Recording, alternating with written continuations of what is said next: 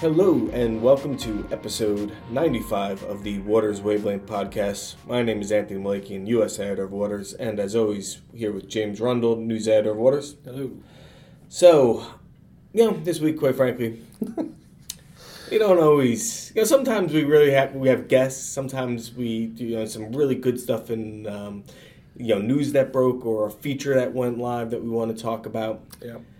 This week, uh, I was out of the office Monday, Tuesday. Jim's out of the office Thursday. So we started share on Wednesday. Um, and then we're just like, Friday, here we are. What the hell are we going to talk about today? Yeah, uh, and drawing a blank. Yeah, drawing a blank. It's been a slow week, guys. It's a little news week with stories that we've. There's some interesting stories up on. It's not saying that we haven't produced some good stories. It's just these are stories that we have talked about a little bit. So we're going to quickly go through some of the news stories that happened today. Okay, this week. Um, and uh, you know, then we're going to talk a little bit about politics because you know we, we figure let's really salvage this, Let's try and get out, yeah, something salvage out of this. Right. you know, with a little bit of political talk. Um, This is the podcast equivalent of Chelsea's football season. You know, so hopefully we provide you with some information, some quick hitters on some news stories that are happening, some hopefully some entertaining talk on politics. yep. Otherwise, we'll do better next week. You know, got a lot of good stuff coming up. Yeah, we got some good stuff yeah. coming up. You know, it's, it's almost at 100 episodes. You're gonna have some down ones, man. You know, it's just gonna happen. So uh, before we get into any of that, uh, next week, uh, November 13th through 15th, the Asia Pacific Financial Information Conference in Hong Kong. Hopefully, you've already signed up. There's still time to, if you want to, but that's happening next week in Hong Kong. We have the Waters Technology Innovation Summit happening in London on November 15th, first of its kind. Yep. Um, got some good fintech, um, just you know, innovation All that stuff that you guys love so much. Yeah, and yeah, stuff we, that- we told ourselves we wouldn't Yeah. talk about in the podcast. Yeah, once. literally, when we were talking, Jim's like, I was like, you know, so we're gonna talk about. He's like, I don't know, I, I can't talk about blockchain again. And I go, yeah, no, I agree. We can't talk. You know, there have been a couple blockchain digital currency stories. Can't talk about it. We're gonna end up talking about blockchain digital currencies in a little bit here. So uh, it really went off the rails here. this is it, yeah. Um, then uh, December 4th, now is your time to start getting involved. Uh, if you are an end user, uh, you can attend for free, but it's Waters USA. It's our big conference of the year. Both buy side, sell side folks get you know really really senior uh, senior technologists to uh, speak at our panels. I'll be there. Victor will be there. Wei Shen, James, Amelia, the whole crew uh, outside of our two uh, London reporters will be there. Yep. Um, so uh, we hope that you can make it out. Again, if you're an end user, bank, hedge fund, asset manager, broker. Um, You get them for free. You may as Yeah, well, yeah, right? It's you Christmas, show up, man. yeah. What are you going to be doing? exactly. So- it's a Monday too. You know, maybe maybe you watch some football and you're really hungover, okay, and you don't want to have to really sit at your desk all day. Come on out, have some coffees with us, and stay till later and have some drinks with us later. Right, on. exactly, yeah. That's, So that's where we're at. Um, that's what our lives are now. Yeah, exactly. um, let's work, I guess, backwards. Um, my story went live today. BNP Paribas uh, gets into the 40 Act business with uh, Janus Henderson deal. This story actually went live yesterday, but uh, I wasn't able to really speak with them today. But that doesn't matter because I broke this story last month. Yes, to those who say waters never breaks anything, I say to you, sir, look at the 40 Act story. The 40 Act story. We uh, they didn't we didn't know it was gonna be Janice, but um, uh, Patrick Colle uh, from BNP Paribas Security Services, uh, he had told me uh, when we were just doing a rundown all the things we were doing that you know that they were deficient in 40 Act. Um, and that they're going to look to get into it with a major acquisition, and he said soon, before the end of the year. Um, and it turns out it's with Janus Henderson. So Janus uh, Capital and Henderson Group com- uh, merge, complete that merger. Global Investors, yeah, or Global Investors, yeah, whatever Yeah, it is. Um, they um, merged, completed that merger at the beginning of this year, around there, maybe Yep. Q1, Q2. It was one of the big ones actually this year. I think it's uh, Yeah, a huge Yeah. deal, and so for them, I you know their their need of this forty act units was not as necessary anymore. So BNP Paribas said, "Let us take this on for you, since you already have a relationship with us through Janus, through Legacy Janus system." yeah. So they're the core provider already, right? Exactly, So, and we're doing all these other things for you as it is. Let us take this on for you, um, and it allows them to have an established unit, 120 strong, uh, middle and back office professionals, and then IT professionals. What was it? Patrick Colle called it a franchise buy, didn't he? I think when Yeah. he spoke to you. So that's effectively what he's done. And I guess it's just indicative of the wider trend in buy side firms of just looking at all this operations debt they've built up. Uh, well, not operations debt, but technical debt and operations Yeah. stuff they've built up over the years, and just thinking, you know what, do we actually need to do this? Like, can we just farm this out to the security services guys? They can do it for us. Yeah. Um, everyone from a big boy like Janus Henderson through to. Uh, Polen Capital, who I did in the cover this month, Yeah. doing exactly the same thing, except Yeah. they did it for Archer, obviously, and uh, and these guys did it with BNP. But um, yeah, I, I think it's just indicative of a wider trend that suits BNP. I wonder how much it will continue when all these security services have their franchises in place, though, whether they're going to do these big buys or whether people are just going to get laid off and you know. Well, isn't that you know the way it always kind of works? Always this kind of expansion contraction kind of thing. So now everybody's Mm. kind of consolidated into one. You know, um, Andrew Doherty, uh, he was saying to me, you know, we want to, what we think is going to differentiate is we're going to have a true, you know, front to back from execution all the way post trade execution all the way through um, Yeah. to the fund administration reporting. So we can do all this for you, and that's why they're just building on all these services, and that's what always seems to happen. And then you know, global downturn happens. Maybe people start to reimagine this. Or like, do we, are we really making this kind of money off of this unit or this unit? And then they kind of start to think about it it that back way. again and comes back, and yeah, I- Yeah. they tried to do something similar. I think it was uh, was it SunGard with uh, futures commission merchants a couple of years ago, where they kind of took back office Yeah. middle office from Barclays, I think, and yeah, I'm not sure how that's worked out. But Yeah, you haven't heard much about it. Know, no, I guess no, there are a couple of And then will they go through another acquisition themselves? So Well, and also you wonder if it's a little bit short-sighted. Like I know that people talk about core competency, and that word just makes me want to fall asleep half the time. But Sure. um, you know, the core competency isn't just in the investment making, decision making. A large part of it is obviously, but it's also in the controls you have around that and the way your firm operates and how it processes and everything else. And I don't know. I mean, are you actually sacrificing something of the firm itself when you farm all this out and you're literally just left with the front office? And in that case, is there that balance you need in a firm to take strategic decisions that you've now lost because you don't have those other voices in there? I don't know. Yeah, I guess in this case, you know, it's if you have, and I'm not. So I just spoke with uh, uh, BNP for this, Mm. um, so I didn't get a chance to speak with uh, Janus Henderson on this, but I would imagine from what it sounds like, um, they're already doing all this other stuff for you. Yeah. Do you really need the 40 act? We could really use the 40 act. Let us take the 40 act Yeah. off you. Come on, baby. Yeah. You know, show me some love here. Those poor guys who a- had a nice cushy buy side job doing operations and now working Yeah. for uh, the sell side. Yeah, that, I mean that's and that's with any acquisition. That's always the most interesting piece. Is Yeah. how are these cultures buy side shop? You Yeah. know, now you're going to be going to this global custodian. an enormous French bank. It's sort of, Yeah. yeah. yeah, Yeah, We know something about being acquired by the French as well, so there we go. Yeah. Yeah. that's- I was going to try and do another accent there, but then I was like, I don't even know what that to say. so let's move on before I get myself in trouble. Yes. Um, James uh, wrote a story. Apparently, from what I hear, extra extra hot off presses. Chicago is hot for digital currencies. It has. It's called Crypto Fever. I think as I said Crypto the, uh, fever. Crypto Fever. Need more Um, crypto, baby.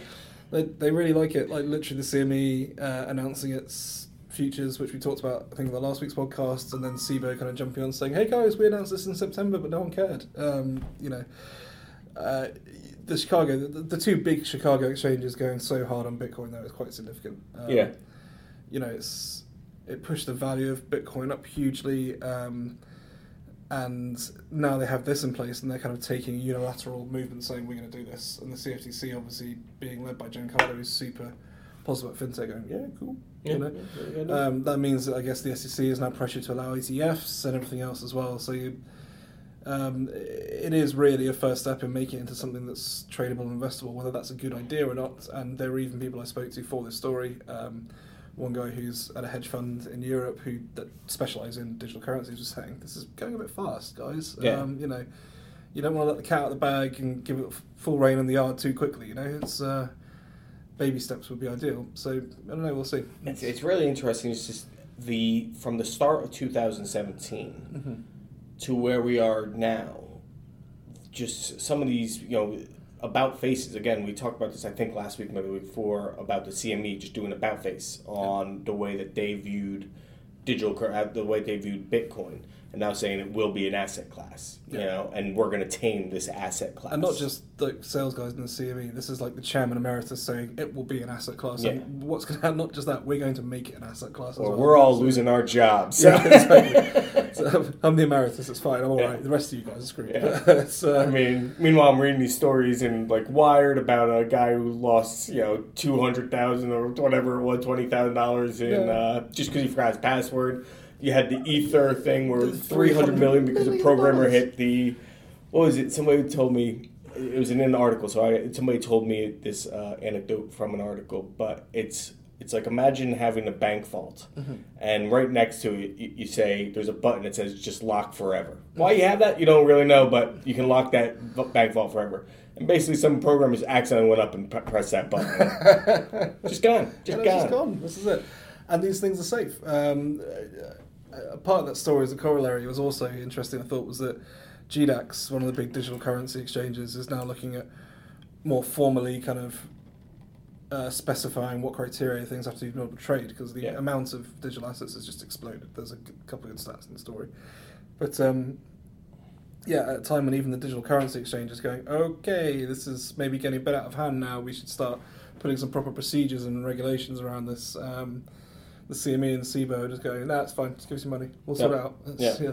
Don't worry about it. We're on this. uh, and I mean, I mean, just imagine the variation margin calls that are going to be on Bitcoin derivatives, man. I mean, like if people start doing even more exotic stuff on it, then it's just going to get it very crazy very quickly. Yeah, and I mean, at a time when regulators are just trying to get their heads around just basic stuff, still, Yeah. you know, it's it's incredible that we're going to launch in this kind of there, was, there was a hearing at the SEC the other day where, um, you know, one of the uh, the advisory board guys, who's a securities lawyer, like a very well known guy in the industry, was just pressing two guys saying, "Can you tell me whether this classifies as an investment under securities law?" And no one Yeah. could give him an answer to it. It's just like you know, and he just said, like, "I lived through the last bubble." And the bubble before that, and the bubble before that, and right now my alarm meter is at DEFCON 5 with this thing. And it's just like, you know, and I mean, has anybody really sat down and said, "I want you right now on the right? Here's the recorders going. Explain to me exactly how Bitcoin works, how it is uh, transferred on the blockchain, Yeah. how um, can this become an asset? I want you in detail right now."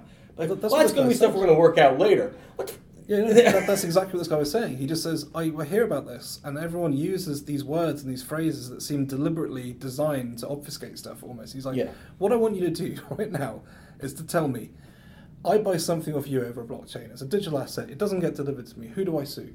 Do I sue you? And this uh, girl from Harvard, this woman, sorry, from Harvard, this uh, law scholar, again, a very intelligent woman, was just like, yeah, if you can find me. and he was just like, this is unacceptable. Like, Yeah. you can't have regulated finance operating in this way. Sure. It's just ridiculous. Yeah. So we have that to look forward to. You know, like I said, 2007, the beginning of it, to where we are now. Well, 2018 is going to that this digital currency space is going to be very, very interesting. Yeah. Let's jump first then to the to the DLT, the distributed ledger platforms underpinning these digital currencies, these cryptocurrencies. Yeah. Um, story from Amelia David, uh, blockchain consortium R3 and technology service provider SIA Group have partnered to help speed up global development of blockchain with the creation of a new network built on R3's Corda. So it's good to see that we are going to speed up the development of the blockchain when you know there's not a lot of speed happening right now as far as actual live development. And you do wonder it, like, you know, like SIA chain has 600 nodes on it. It's got 600 banks and corporates on Mhm. SIA chain. And you're going to connect that to Corda, and you have apps on it. And then you've got something saying 600 banks are using it, we're a critical mass now, let's do the next thing. And Yeah. again, it's just like kind of, slow down, guys. You know, it's just, sort of- I mean, I'm sure it's fine. These guys know what they're doing. And like, I spoke to Tom McDonald from R3 at, um, at, uh, at Sibos, and he was saying, you know, they're really reining in their project scope at the moment and looking at how they can more, sort of ta- I guess, kind of tactically target areas. hmm This to me just seems like a big kind of, just- let's put 600 banks in the blockchain and see what happens. People develop apps for it. That's what they do, right? I guess that's what we're now seeing now is you have R three now just trying to get in big with a consortia kind of group here Yeah. in SIA. Well, just- they changed their language as well. They call themselves a fintech startup now and that kind of thing. It's sort of, you know. People couldn't see me roll my eyes right now. it was a hard roll. It It happens was a a lot hard during these roll. podcasts.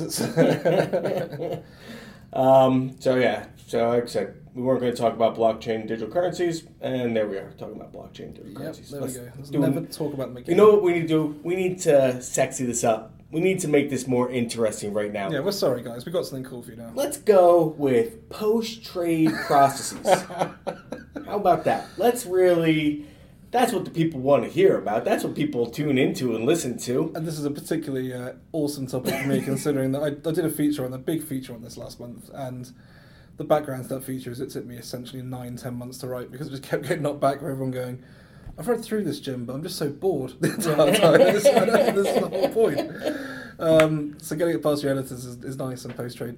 So the news of this is IHS Markit. They've, um, uh, in conjunction with CLS and LCH, uh, they're going to automate post-trade processes for complex currency derivatives.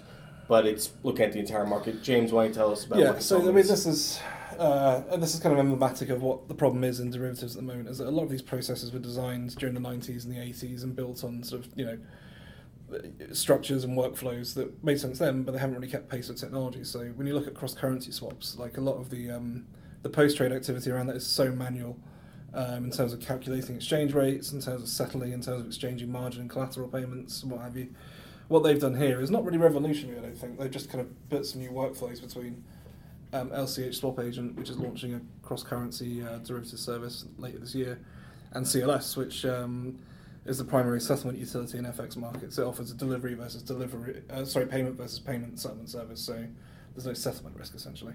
okay. Um, what Markit is trying to do um, is take a broader look and saying, okay, we've done this in cross currency swaps. How can we roll this out to the, the rest of the swaps market where everything is still quite manual in terms of things being booked and collateral being exchanged and everything else? But it's interesting they're doing that because it does play into the wider efforts by people like ISDA to standardize and automate elements of the market and really try and bring it into uh, the modern age where you know the amount of money that's at stake in the derivatives markets, the amount of systemic risk that's held inside of it as well is it's amazing that it's still managed in many cases by spreadsheets, faxes, and everything Yeah. else. You know, it's, I mean, it's phenomenal use of fax machine in today's day. Yeah, I didn't even know those existed anymore. Well, yeah, I wonder who's who's providing the service for them. it's, uh, um, and surely email's quicker. like um, even by email would be a bad thing to have. So yeah, it's an interesting area. Um, Markit talks a little bit about they're looking at AI and blockchain, obviously, and that kind of thing. Um, I'm going to talk with them more in depth next week, so we can talk about it more then. But it Oh yeah, I'm, I'm dying. I'm going to mark that on my calendar right now. I think all our listeners should mark. Tell that. me about post trade processing, Jim. um, but it was actually a very good feature. It's from October. Um, James the feature, Technology Takes Aim at Post Trade Black Holes. Um, it looks at the influence of regulation, new technologies, prompting a hard look at how post trade processes can be improved and perhaps even replaced entirely. It is 3,000 words ish, Yeah, 3,500. it's one of the bigger ones we've It's- done, It's a longer one. Um, very well researched, very well written. So if you do want to know about this sexy topic, Jim has got it covered in great detail. We will link to that article. I'll talk about post trade all day long, guys. Just call me. So IHS Markit, big, big company, got a lot of services combining. Reminds me of politician, Senator Al Franken. Good segue. Oh. like it. Nailed it. Al Franken. Uh, story that I read in uh, Wired. Uh, Al Franken just gave the speech big tech has been dreading. Um, in it, uh, so he's a Democrat. For for you to know, he's a Democrat from Minnesota. Uh, used to be former comedian, SNL, uh, Saturday Night Live actor, uh, turned politician. Very smart guy. Um, I disagree with him strongly on a lot of things, and we'll get into this a little bit here. Um, but he is a bright, articulate individual. Uh, he was a great uh, comedy writer uh, back in the day. Um, but uh, I like this one quote. Uh, so he decided that he's going to take aims at the dangers of tech giants like uh, Facebook, Google, and Amazon. Um, this was on a speech on Wednesday, and he believes that regulators and lawmakers in both parties they need to put uh, policies in place to better oversee these dominant online platforms. And here's a quote: "Everyone is rightfully focused on Russia manipulation of social media, but as lawmakers, it is incumbent on us to ask the broader questions." How did big tech come to control so many aspects of our lives?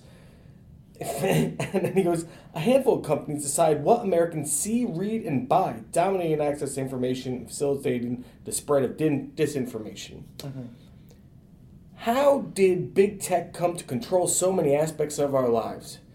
Because we enjoy it, because they're good platforms, because we like using them, and we don't have to use these platforms. We did it consciously, There guys. We let them in. no monopoly here. Yeah. Facebook is a monopoly that because it's the best site that you're going to have for this kind of a thing. Twitter is the place people go because it's the best site. Anybody can go and create that site, and you can go was, to. it's not even a monopoly globally. I mean, in China they've got like Bebo and Yeah, things like that. exactly. So yeah, yeah. is there a problem with the spread of fake news and stuff like that? Yes, but that is the we would hope that the market would speak to Facebook and say, "I'm not going to use your platform anymore." Twitter, I'm not going to use your platform anymore. If you make it so easy for just fake news, true fake news, not the hashtag, you know, Washington Post fake news, Right, yeah. actual fake news. If you're going to make this so hard to, so easy for uh, the Russians to come in and create talking points for, you know, for Americans, then yes, I will stop using your platform. That's my decision. But we also have this thing called the First Amendment, freedom of speech. You're allowed to go up and put up fake news if you want. Nothing against that. You know, it's a shitty, shitty move if you want to keep on spraying around stupid uh, articles. But I see stuff from Breitbart all over my feed. I see stuff from, uh, you know, dumb left wing sites. Right, I don't exactly. even pay Yeah, attention to those sites, actually. but, you know, I ignore them. I don't have to read them. So that was, I, I saw it and I. And look, you can't legislate for stupidity as well. Like, Exactly. if people are going to read this and they're actually going to believe Yeah. Half of the crap they read, and my father-in-law is guilty of this. Like, every single time something comes up on one of these sites, I hear it the next day around the dinner table. Um, some people do, but that's not the job of the U.S. government to regulate that. Now let's consider these people in the U.S. government that we want to be controlling what Facebook, Twitter, and how they're going to offer their technology. We have this guy down in Roy in Alabama uh, named Roy Moore. This week, it comes out a Washington Post story. Links, I think it was one on record uh, girl who was 14 years old who said uh, when he was 32. So this was many, many decades ago.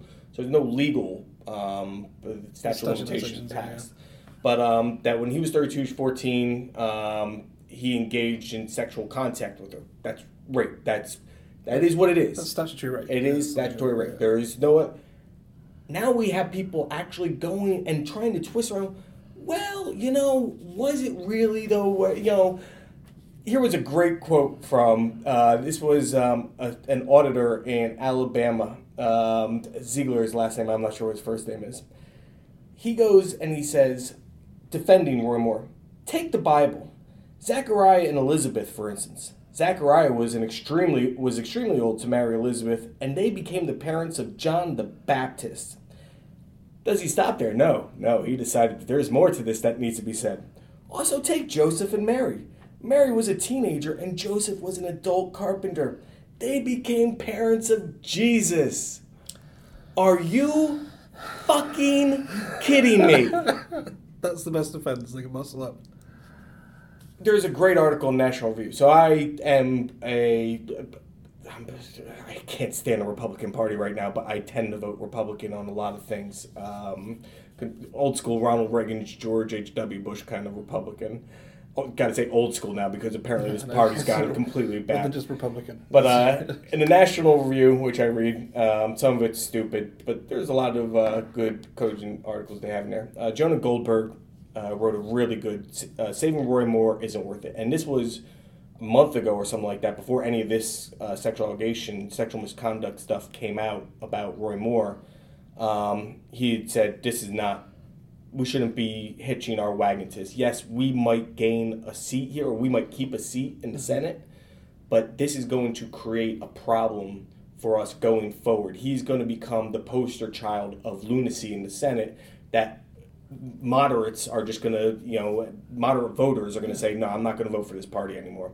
But he wrote this, and I thought it was really good. I suppose it's good that some Republicans see this as a bridge too far, but it's a little hard for me to focus on that upside when you think about what they considered to be acceptable until now. Still, it's good to know where their line is. You can set up shady charities for profit. Mind you, these are all things that Roy Moore did. You can set up shady charities for profit. You can call for religious tests and champion theocracy. You can cutely flirt with the idea that homosexuals have no rights. I don't mean gay marriage, but the right to life. you can be removed from the bench twice.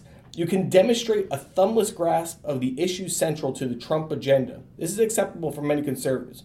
But molest a little girl, that at least is too much. Yeah. And that is where we are driving this party to right now. And it is the fact that we have, fortunately, the Republicans, like uh, Senator Ben Sasse, uh, Senator John McCain, they're coming out hard against some guys like Corker, Flake that are have been now starting to go against Trump now when they used to be Trump supporters. Yeah. Um, but now they're not running anymore. They're they're coming out as well, and it's good that that's happening. That that should happen. But the fact that this this politics in general, we'd rather see our team win rather than care about the individual that is in that in that suit in that in that seat, and that's become a very very big problem here. Yeah, it is. I mean, and you see it uh, on both sides, and Democrats and Republicans as well. It's just all about, as you say, you want the vote to go blue, you want the vote to go red. It doesn't really matter what happens as long as that result occurs, and then you can work within it. The kind of philosophy being, I guess. Yeah. But that paradigm doesn't really apply anymore. this kind of this kind of lunacy coming out. It's just unbelievable. So for some people, there was signs that maybe some of this lunacy, you know, is being reined back in um, with the election results from this past Tuesday. Yeah. Um, as um, Gillespie, uh, whatever the hell his first name is, Ed Gillespie in um, Virginia, he lost, he's a Republican, came out with a very controversial bill, campaign. right? Yeah, Yeah. yeah, I mean, and he was just also had, he just came out with a very dirty campaign, Yeah. and so he lost. Um, Democrat, I can't remember the name. Um, there was also some other interesting results just from around the country. Um, uh, black transgender activist uh, Andre Jenkins was elected to the Minneapolis City Council. Hispanic woman won the mayor's race in Topeka, Kansas. A Sikh man was elected mayor in Hoboken, New Jersey. Latina, Vietnamese, and transgender female candidates won state legislature races. Black candidates were elected lieutenant governor in New Jersey and Virginia. A Liberian refugee in Helena, Montana was elected mayor. So some of this is, you know, we're seeing some change. That was from a New York Times article. Yeah, you're seeing some change. What irritates me though is the day after this happens, you start seeing these little memes on Twitter and Facebook going, "Something's happening, folks." Yeah. No, it isn't. When Paul Ryan's seat is being threatened, that's when something's happening. But Exactly. it's not like someone on a city council or a mayor of some buttfuck nowhere town in Montana. Exactly. doesn't matter. Well, you know what's funny is it's it's it, it goes to show like it, it's like it's like when people like highlight these things like you see America isn't as racist and sexist as we always believe it. It's like no okay. kidding, it's not. You know, it, it's not not everything from the Trump era shows that America's this horrible racist. You know, America's a pretty great place. I actually like to think. I think that we've been pulling in immigrants stuff like there's a reason why immigrants from around the world for decades have been centuries. I guess you know even uh, have been coming here. It's a pretty good place to live. I, Uh, I'm an immigrant. I can attest to that. Exactly. And I tolerate you even though you're a dirty, dirty American job stealing immigrant. I mean, sort of tolerate me. so, one of my uh, friends, she's a Democratic lobbyist uh, in D.C., and she wrote this up on Facebook. I thought it was uh, very to the point. Um, looking ahead to 2018, and we will get to a fintech or uh, uh, a financial Dodd Frank kind of aspect of this, but um, to the TV pundits who are calling this a referendum on Trump, A, today is no different than yesterday. We're all the same people we were then. B, there is a very long way between here and the midterms. C, the Democratic Party is still in shambles. Yes, this puts pressure on some of the rank and file Republicans who may be considering their races next year, but that's not necessarily a good thing. We need people who are willing to compromise. That's not what you get when you run the moderates out of town. Could we tone down the rhetoric just a little bit? So she's talking about that on both sides. You know that not all Republicans are evil, not all Democrats are evil. We got to find, we got to get back to this area where yes, we we dislike you, we disagree with you, Yeah. but this isn't life and death. We're not going to support Roy Moore's, you know, for office. just we just look a bit more closely. I mean, the mayoral election was a perfect. If I had been able to vote, which I'm not in New York City, some- Thank God. thank God. But I, I probably would have voted for um, uh, for Nicole. Nicole, Yeah. yeah.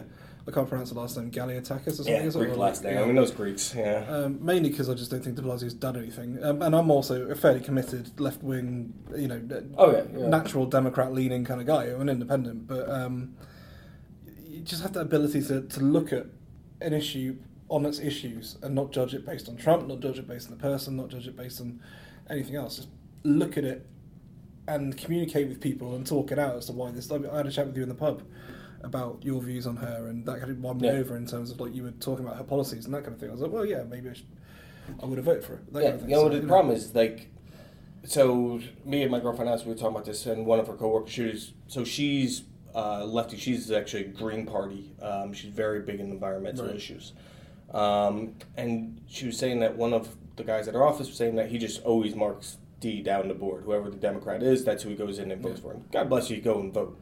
Um, but there is something to consider for voting for that Green Party candidate, especially in a, in a town like this where it's going to go Democrat. You know, the mayoral race not always. not always mayoral race, but it takes it takes the city going out of control for a Republican to come Yeah. in the way it had to with uh, Giuliani. But you know, there are people read the polling data. These politicians read polling data, and they make decisions based off polling data. We like to believe that politicians are moral, upright individuals. Don't ever believe that. There, there- there's good ones out there, there's bad ones out there, but really they're just kind of doing. They're trying to keep their job. They're trying to figure out how to move up to that next ladder. You know, and to do that, you got to kind of just Yeah. be If you believe that, I've, I know some guys on Wall Street would love to say some credit to yeah, Renaissance. in Bitcoin. In Bitcoin. Um, so you know, vote for that Green Party candidate because if that Green Party candidate can get six, seven percent of the vote, get a big percentage of the vote, then the Democrat has to start listening to that block of their party. Yeah. To- you know, to, to the Green people, like, listen, we will go with the Republican next time. You know, if it's not Nikki, we'll, and maybe the Republican will say, listen, these Greenies, they're so hard against this uh, Democrat. We can go and poach this seat by winning them over to us. It's how constituent blocks and parties works, and um, I, we were talking about this earlier in the newsroom. And you're right. Sometimes it works badly, in which case Yeah. you get this insurgent wing of the party, like the Yeah. Tea Party, or UKIP out um, in um, UKIP, in, the which yeah initially started as a, a Eurosceptic wing of the Conservative Party, and yeah. you know eventually had way more of an impact than they ever should have done. But um, So you see, you can have an impact as a fringe yeah, group. not always great. but, um, but no, you're right. There should be something, especially in um, in cities that always go D or always go R, Yeah. uh, like New York, and, and it's well known how fabulously, um, shall we say, aligned with the interests of certain people the Democrat Party is in New York, Yeah. and that kind of thing, and how little aligned it is with the people Well, you actually live can't here. like so there, in New York every twenty years we have a constitutional uh, a referendum for a constitutional Prop convention. one, right? That Yeah. This one, yeah. So and for it we can go through and have a constitutional convention. Do we need to make changes to our to the state constitution? Mm-hmm. And these are important. So things like consider this um, in New York City, you cannot change the speed limit on a street. It has to go through Albany, and Yeah. Albany votes on it. That's ridiculous. There's so much corruption in this city. We've seen it. You know, not high level. Not, I'm not talking mayor. I'm talking, and some people might say the mayor, but Yeah.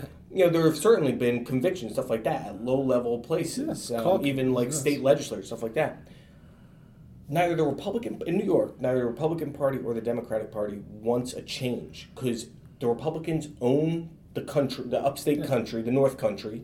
The Democrats own New York City, own Yeah, the cities. in Rochester and Yeah. they're Buffalo, right? Yeah. I think that's pretty much it. So and and that's enough to win over the state, you know, and to have the dominant power in the state. I guess that's the club the Republicans use to beat the Democrats when they want concessions. Yeah, of New York exactly. City, right? So So you vote against the Constitutional Convention. You vote for um, De Blasio. Well, then when you go and complain about the MTA's problems, when you go and complain about the growing homeless uh, population in our city, when you go and complain about corruption, when you go and complain about these things, you kind of lose your leg to stand on because if you're just going to vote for the D, the Democratic Party, then Zinga! Excelsior, sorry. Yeah, Yeah. the aristocrats. Um, then you know that that's where problems arise, and you know, also, for me, yeah, newsflash: the MTA is controlled by New York City. The amount of people I heard saying, "Well, De Blasio has fucked up the MTA," it's like it's not his problem, man. It's controlled out of Albany. Yeah. like you know, you don't even know this. Like, these are on, things that, yeah. the, and they're not going to change. And Democrats and Republicans, this is both sides. This is a partisan idea, a bipartisan idea. Both sides want this to stay the same. That's why the Constitutional Convention. That's why every twenty years we offered this. Now, granted, usually it doesn't have much of an effect. The last time was 67 ish or something like that. And every single uh, referendum that the Constitutional Convention came out with, the voters voted no. But at least the voters have the say then. The vote and people are like, oh, it's going to cost the state too much money. It's going. That's what they make you fear, or it's oh they're going to destroy the pension system in New York I State. was, I was talking to my family about it, and they were just like, "Well, thank God everyone voted on Prop One." I was like, "Why?" Yeah. "Oh, we don't need to have a. We, we can't do it now." I was like, "Why not? Like we're in a period of economic recovery. Like, everything's fairly stable. Yeah. You don't have a presidential election coming up soon or anything like that. That's perfect time to do it. Yep. I mean, so, you know, New York City is richer than it's ever been. So yes, And let's consider that 21% of people that could vote in New York City voted. Twenty-one percent. Is that the turnout? 21% was turnout. That's pathetic. Shut up. It's like these, uh, God, just. I want change. I want change. Can you go down the block to your voting place? Nah, Can you I take can't an do that. hour out of your time? I for can't one get day? off from my job. Polls open at like six o'clock, close at nine, ten o'clock, something like that. Man, your job's pretty intense, man. If you cannot get out of your Pretty office, hardcore. just uh, you know, then Well, I'm surprised that even because I think they gave all the city workers the day off as well, didn't they? Because my garbage didn't get collected on Monday, so it's, There you go. you know, I'm surprised the wasn't higher because of that, not anything else. So Yeah. looking ahead, you know, this idea that well, the leaves are changing, they're happening. 2018 is going to be different. Democrats are going to sweep, own the Senate. They're going to, guys. 21 percent of the people showed up here in New York City. The voter turnout was good in some areas, but again, these were not for major, major races. 2018, that's going to be the big one, and it is funny how in the election lead up, the presidential election lead up, there was a lot of talk about Dodd Frank. There was a lot of talk about financial reform, getting Wall Street in check. Um, I haven't really seen any of that happen. I've seen some like I mean I think you've seen like a, a kind of almost like a self censorship on the part of the regulators. A lot of new bloods come in, um, the CFTC and the SEC, and they've been Trump aligned to a certain extent, or at least Yeah, on well, board with the party line. yeah, they right, put- exactly. And they're saying we're not going to make any new rules, and they, for a large part they haven't. Like they haven't really rocked the boat very much, but nothing's really been rocked back. You know, Yeah. the, the Volcker rule's still there. Like Yeah. the, the Reg AT thing has changed slightly, but that was always happening anyway. right? Yeah, So there was no reason so- for that to go through. I mean, that was a that was a logical, reasonable uh, Exactly, thing. Dodd. Frank is, you know, there's nothing Yeah. that's coming back from that. That I think they actually closed the book on that for the most part. Yeah, and even like things like the SEF rules and stuff. Maybe Giancarlo would change them next year. Now he's on got a quorum, but um, I Poor think risk guys, man. They probably liked it better when there was a Democrat in there. You know, there was at least some yeah. chance This at uh, it, some yeah. change. Now it's. I it's think they've got some better access now. But, so, um, but yeah, and that's it. And uh, yeah, anybody who's hoping for big change is not going to see it. I mean, I'm not even convinced that Trump's going to run again for another election. There's a, I mean, I read a couple of, um, I think it might be in the National Review actually, or something similar to that. It was a, right wing newspaper just saying that odds are he might just bow out after a term if there's a strong Democrat Mhm. resurgence and someone comes through as a strong challenger.